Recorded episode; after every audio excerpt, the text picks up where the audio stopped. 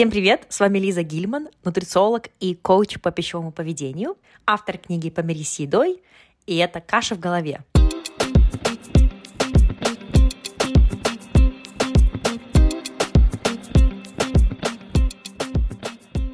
Всем привет! Добро пожаловать в эпизод номер сорок семь, и это первый эпизод в этом новом году.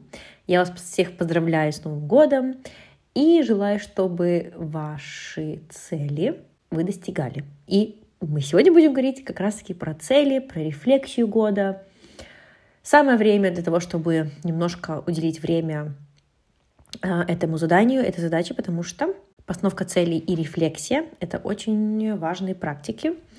И я знаю, что есть люди, которые мега за постановку целей и всегда это делают, и регулярно это делают.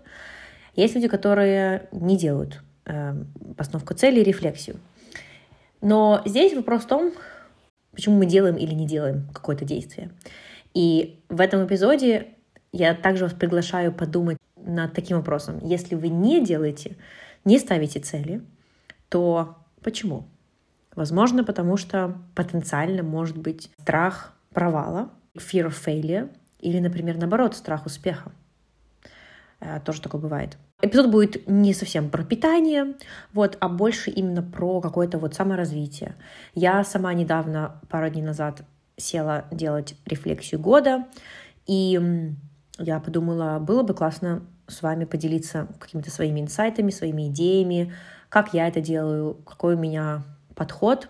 Вот, так что в следующие двадцать минут, я думаю, постараюсь уложиться, мы поговорим про цели.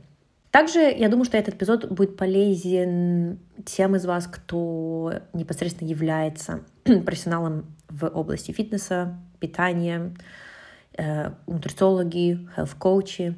Я знаю, что среди вас такие есть точно, и э, вот вам так, тоже подумать о том, как вы хотите, чтобы выглядел ваш год в профессиональном плане, в развитии, э, в каких-то целях, численных и нечисленных целях. Численные цели, например, может быть, даже по заработку. А нечисленная цель — это может быть, например, какой-то work-life balance, как это выглядит для вас, что такое work-life balance для вас. Некоторые люди, с которыми я разговариваю, они не знают, как ставят цели. И окей, в этом нет ничего плохого. И тут я хочу также определить, сказать, что моя позиция такая, то, что я не считаю, то, что все должны ставить цели, или наоборот, ставить цели — это там как-то плохо. То есть здесь важно понимать то, что как, какие бы ваши намерения ни были, это окей. Потому что у вас наверняка есть какая-то причина, например, почему вы не ставите цели.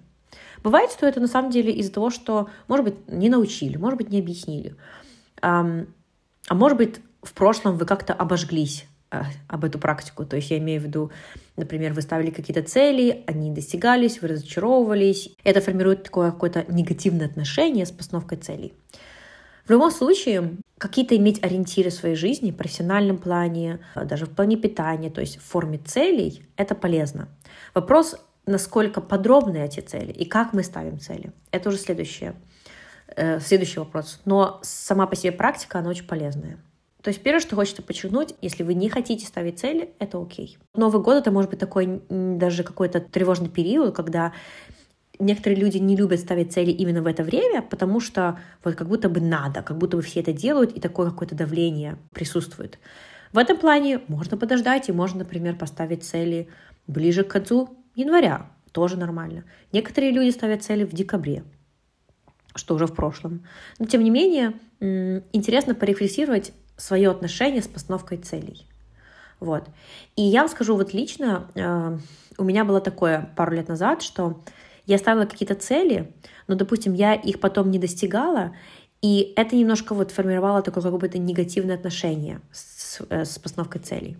Но тогда я просто не знала, как все-таки грамотно это делать. То есть, например, мы, ста- мы можем поставить какую-то финальную цель, какую-то м- численную цель, да, но мы должны понимать то, что каким образом мы должны прийти к этой цели. То есть развивать эту конечную цель, пункт назначения, э- его разбивать на, на дорогу, на как будет выглядеть вот эти вот milestones, вот эти вот небольшие достижения. То есть одно большое достижение, оно формируется многими другими маленькими достижениями, маленькими шагами. И вот в коучинге мы используем эту методику маленьких шагов, когда мы не постоянно думаем про вот эту дальнюю цель, а мы фокусируемся на той близкой микроцели. И здесь очень классно использовать такой формат, что мы ставим цели как процесс. На английском process-based goals. То есть есть outcome goals, то есть финальная, то есть как м, финальная точка, цель как финальная точка. А есть process goals, то есть процесс, то есть условно действия ежедневные, которые я буду делать для того, чтобы через год мне прийти к какой-то вот этой финальной точке. Я не буду прям очень-очень подробно рассказывать про систему, там, постановку целей, потому что есть многие другие ресурсы онлайн, которые вы можете найти. Здесь я скорее хотела бы вам дать некоторые вопросы, которые помогут вам ставить цели. Эти вопросы будут как гид, которые будут помогать вам думать в направлении постановки целей. Эти вопросы называются prompts, journal prompts. Вот такие prompts, они очень помогают в ведении дневника, в постановке целей, в саморефлексии. Прежде чем мы перейдем к этим вопросам, к prompts, постарайтесь подумать не только про последний месяц, два, три месяца, там, последний квартал, а под, постарайтесь подумать про весь прошлый год. Вот мне лично очень помогает смотреть на, на свои фотки, как человек, который присутствует достаточно много в соцсетях, у меня достаточно много фотографий, но здесь я дальше, даже больше бы фокусировалась на фотографии, которые показывают какие-то вот моменты в течение года, запоминающиеся. И эти моменты, эти фотографии помогают напоминать про какие-то другие ситуации, про какие-то другие разговоры с другими людьми. И таким образом как будто бы раскручивается вот этот клубок вот этих воспоминаний для рефлексии. Еще что помогает — смотреть свой календарь. Я пользуюсь Google календарем, я прям в нем живу, у меня вся работа в нем. И если я что-то хочу вспомнить, что я там делала в какой-то конкретный день, я иду и смотрю свой Google, Google календарь. А, тоже вот интересно такой момент полистать, посмотреть вообще, из чего состоял год. Цели не всегда должны быть какие-то финансовые или какие-то вот численные, да. Цели могут показывать, например, что я хочу, чтобы моя рабочая рутина была более гибкая. Например, может быть такая цель, что я хочу выходить на прогулку ежедневно посередине дня. Это тоже очень важная потенциальная цель для кого-то. Если для вас очень трудно выкроить для себя полчаса в течение дня, и вы постоянно работаете, работаете, и, может быть, вы не владеете своим временем рабочим, может быть, другие люди ставят вам встречи, звонки. Но часто, что я вижу, вот с девочками, например, с которыми в менторстве я даже работаю, или даже со своими клиентами, то, что бывает чувство вины за то, что, за то, чтобы взять вот эти полчаса и как-то для себя их провести в течение дня, не обязательно в конце дня. То есть это тоже потенциально важная цель для кого-то. Поэтому здесь постарайтесь думать не только в контексте заработка, в контексте веса даже, да, какой-то цифры на весах, или в контексте количества тренировок, или сколько стран вы хотите посетить, а также вот более такие нечисленные цели. Итак, сначала начнем с анализа, рефлексии о прошлом уходящем году. Здесь вам понадобится какая-то ручка, бумага или, например, ноут, notes, заметки в телефоне. Я, например, часто пользуюсь notes. Я вам продиктую вопросы, либо вы можете сейчас прям сразу прописывать свои ответы, ставить на паузу этот подкаст, либо, например, их сейчас прописать, а потом сесть и прорефлексировать. Мое личное пожелание, рекомендация — это буквально на пару вопросов сейчас ответить, чтобы отметить, что вы начали это упражнение. Потому что я знаю, что вы дослушаете этот эпизод, и потом как минимум половина забудет вернуться к этим вопросам, к этой рефлексии. Поэтому классно ответить хотя бы на там, два-три вопроса, чтобы уже начать этот процесс анализа и рефлексии. Итак, вопросы. Чем я могу гордиться в этом году? В чем я бросила себе вызов в этом году? То есть какие у меня были челленджи в этом году? В В чем я проявила храбрость и мужество в этом году? Какие-то, может быть, были ситуации, какие-то проекты, какие-то вещи, которые вы сделали, и это действие было идти навстречу своему страху или дискомфорт. Потому что помним, что мы растем, когда мы выходим за рамки, за грани комфорта. Какие в этом году у меня были провалы? И чему они меня научили? Что я узнала нового про себя в этом году? Какие ограничивающие убеждения я поняла? Для меня вот, честно, весь этот год, это был, ну не весь этот год, даже, наверное, конец того года, это было такое вау. Вот это было мое ограничивающее убеждение. Вот эти вот limiting beliefs, потому что мы часто сами себе ставим какие-то ограничивающие убеждения. То, что я не могу делать это, я не смогу это, у меня не получится это.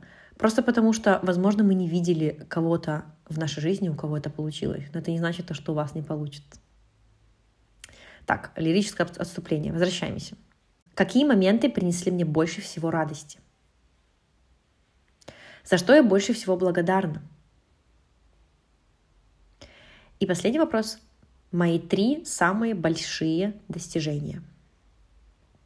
Отвечая на эти вопросы, опять же, подумайте не только про какие-то успехи, которые социально принимаются, которые считаются крутыми. Например, я закончила такой-то курс образования, или я посетила столько-то стран. Попробуйте также думать про достижения, которые, возможно, в социуме не так заметны или не так празднуются обществом, но которые для вас были очень важны. Например, достижение может быть то, что вы проводили больше времени с семьей в этом году. Или, например, что улучшились ваши отношения с каким-то человеком в этом году. Это тоже достижение. То есть старайтесь думать немножко, как говорится, outside of the box, немножко шире. Дальше смотрим вперед, смотрим на предстоящий год. Такой вопрос, и он непростой. Если за двенадцать месяцев ничего не изменится, как я к этому отнесусь? То есть представьте, что прошло двенадцать месяцев, представьте, что мы в декабре двадцать четвёртого года или в январе двадцать пятого года, и ничего не изменилось. Чем вы будете недовольны, что не изменится? А чем вы будете довольны, если что-то не изменится? Какие мои ценности в жизни сейчас? Здесь ценности — это как компас, который показывает нам, в каком направлении мы хотим двигаться. То есть это вещи, которые для нас очень важны. Ценности также показывают то, каким человеком я хочу быть. Например, если я хочу быть честным человеком, значит, для меня одна из моих ценностей — это честность.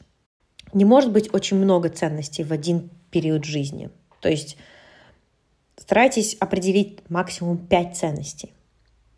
Например, это может быть честность, здоровье, свобода и семья. Если вам интересно, можете поискать список ценностей онлайн, потому что их много разных.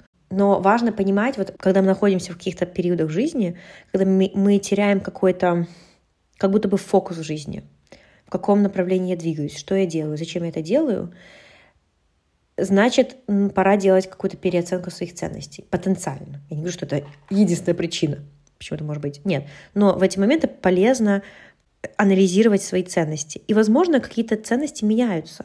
То есть, например, в какой-то период жизни, в какой-то год, может быть, ценность больше э, отношения или там семья. В другой период жизни будет больше приоритет э, финансовая независимость. То есть важно понимать, что ценности могут меняться, и они будут меняться, но качественная жизнь — это та жизнь, которая соответствует нашим ценностям. Дальше вопрос. Как выглядит мой идеальный день? Как я хочу, чтобы выглядел мой идеальный день? И дальше мы думаем, что я могу сделать для того, чтобы сделать мою жизнь или мой день более похожим на мой идеальный день. Вот я когда спрашиваю себя, какой мой идеальный день, в, в этом идеальном дне будет моя работа, будет, например, звонки с моими клиентами, будет движение, физическая активность будет. Как может выглядеть мой идеальный день на работе? По поводу страха ставить цели. Подумайте, почему вы можете бояться ставить цели? Откуда эти, эти страхи могут приходить? Есть интересный ресерч про постановку целей, который нам говорит о том, что люди, которые ставят себе трудные, challenging, но специфические цели, у них лучше успеваемость. Здесь вот идея про то, что важно ставить цели, которые не слишком легкие, но и которые совсем не нереалистичные. И мне кажется, что часто мы ставим либо нереалистичные цели, и мы не знаем, как к ним дойти, либо мы ставим слишком легкие цели. За год очень много чего может произойти, и это тоже нужно себе напоминать. За год много чего можно сделать. Бывает еще такое, то, что вроде бы есть какая-то цель, какая-то идея, но пока не понимаешь, как к ней дойти. Окей, все равно можно ее прописать. Иногда мы не можем заглянуть вперед и знать, как мы можем достичь этой цели. Но если она есть, это уже очень круто. И, и знать, что, что я хочу, это вообще крутяк. И когда вы ставите какую-то особенно какую-то трудную цель, какую-то далекую цель, вот прям подумайте, как вы можете ее разбить на процесс, на вот эти process goals. Другими словами, что я должна регулярно делать для того, чтобы прийти к этой цели. Часто люди перегружают себя постановкой цели. Вроде бы есть какая-то вот эта далекая цель, а как от точки А до точки Б вообще дойти, как может выглядеть этот путь, вообще здесь абсолютный вакуум. Вот лучше так не делать. Лучше стараться посчитать, окей, что, как это может выглядеть, вот, допустим, через год я хочу это, через шесть месяцев. Где я примерно должна быть, чтобы быть на пути к этой цели? Через три месяца, через шесть месяцев, через девять месяцев и уже через двенадцать месяцев. И подумайте, как вы будете помнить про то, что вы поставили эту цель, как вы будете себе напоминать, делать анализ. Может быть, в календаре себе пометить, например, там, март двадцать двадцать четвёртый год, какой-то там выбрать день, и поставить себе задание вернуться и посмотреть на свои цели, где я нахожусь в этом пути по направлению к этой цели. Здесь помогает, возможно, иметь какого-то партнера по подотчетности, по accountability. Может быть, вы будете просить какую-то внешнюю помощь. Может быть, это будет ментор, может, это будет какая-то коллега, может быть, это будет коуч. Какая будет ваша поддержка в этом пути? Нужна ли в этом будет какая-то финансовая инвестиция? Какая это может быть финансовая инвестиция? Еще можно подумать насчет такого вопроса. Какие действия или какие убеждения я хочу оставить в этом году, в двадцать третьем году? С чем, возможно, я больше не согласна? И какая установка больше мне не помогает? Какие мои три главные цели на две тысячи двадцать четвёртый год? Итак, в завершении, что хочу сказать. Подумайте про ваши отношения с постановкой целей. Может быть, вы ставите их слишком низко, слишком легкие цели. Может быть, вы ставите слишком трудные цели. Может быть, вы вообще их не ставите. Вы, может быть, их ставите и потом никогда к ним не возвращаетесь. Я желаю вам прекрасного начала года.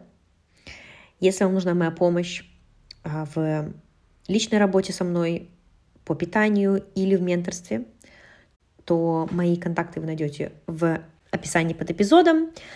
Эти вопросы, которые я вам сейчас озвучила, я их сделала в формате пи ди эф-ки.